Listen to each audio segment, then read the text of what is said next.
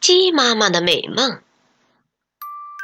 很久很久以前，有一只老母鸡，它每天下的蛋都非常小，因此它总是幻想有一天能下一个与众不同的蛋，好让它一鸣惊人。终于有一天，鸡妈妈的愿望实现了。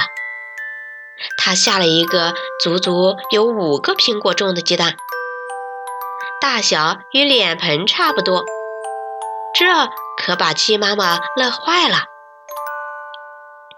它请好朋友花花、毛毛、黑黑一起庆祝上帝给他的鸡蛋。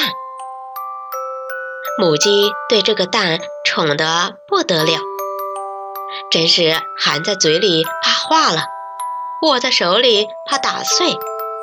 他想，我得好好的孵这个大蛋，孵出的小鸡将来长大能够激励鹤群。说干就干，母鸡把蛋放在身体下面，一边孵一边想：这只公鸡的鸡冠是红红的，声音是洪亮的。羽毛是鲜艳的，它成为一只大万公鸡后，我这个当妈的可就有福了。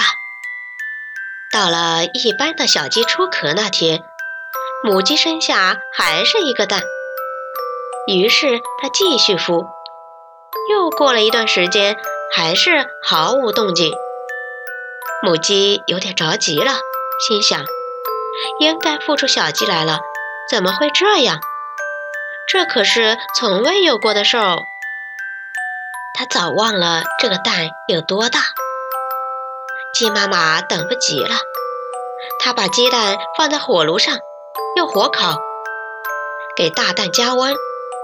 看火不旺，又心急又火燎的天柴山风，蛋壳被熏得好像涂了一层黑墨。大概过了三天。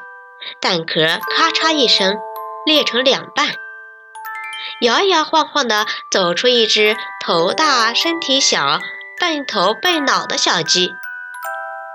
鸡妈妈迫不及待地冲到小鸡面前：“宝贝儿，让妈妈瞧瞧。”小鸡看到鸡妈妈，害怕地躲得远远的，也不敢吃鸡妈妈喂的小虫。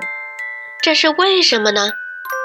原来，由于早产，这只本该活蹦乱跳的小鸡得了营养不良症，还有一些轻度弱智。这可把鸡妈妈急坏了。她想，不能让我的孩子输在起跑线上，得让他早点受到教育。于是，没到上学年龄。他就把小鸡送到动物小学去上学了。到了学校，看到别家的孩子在教室里又唱歌又跳舞，快活地享受集体生活，而自己的孩子却生活在一个别人不懂的世界里，没有快乐，没有同伴的理解。鸡妈妈不由得放声大哭起来。可是。这又能怪谁呢？哎。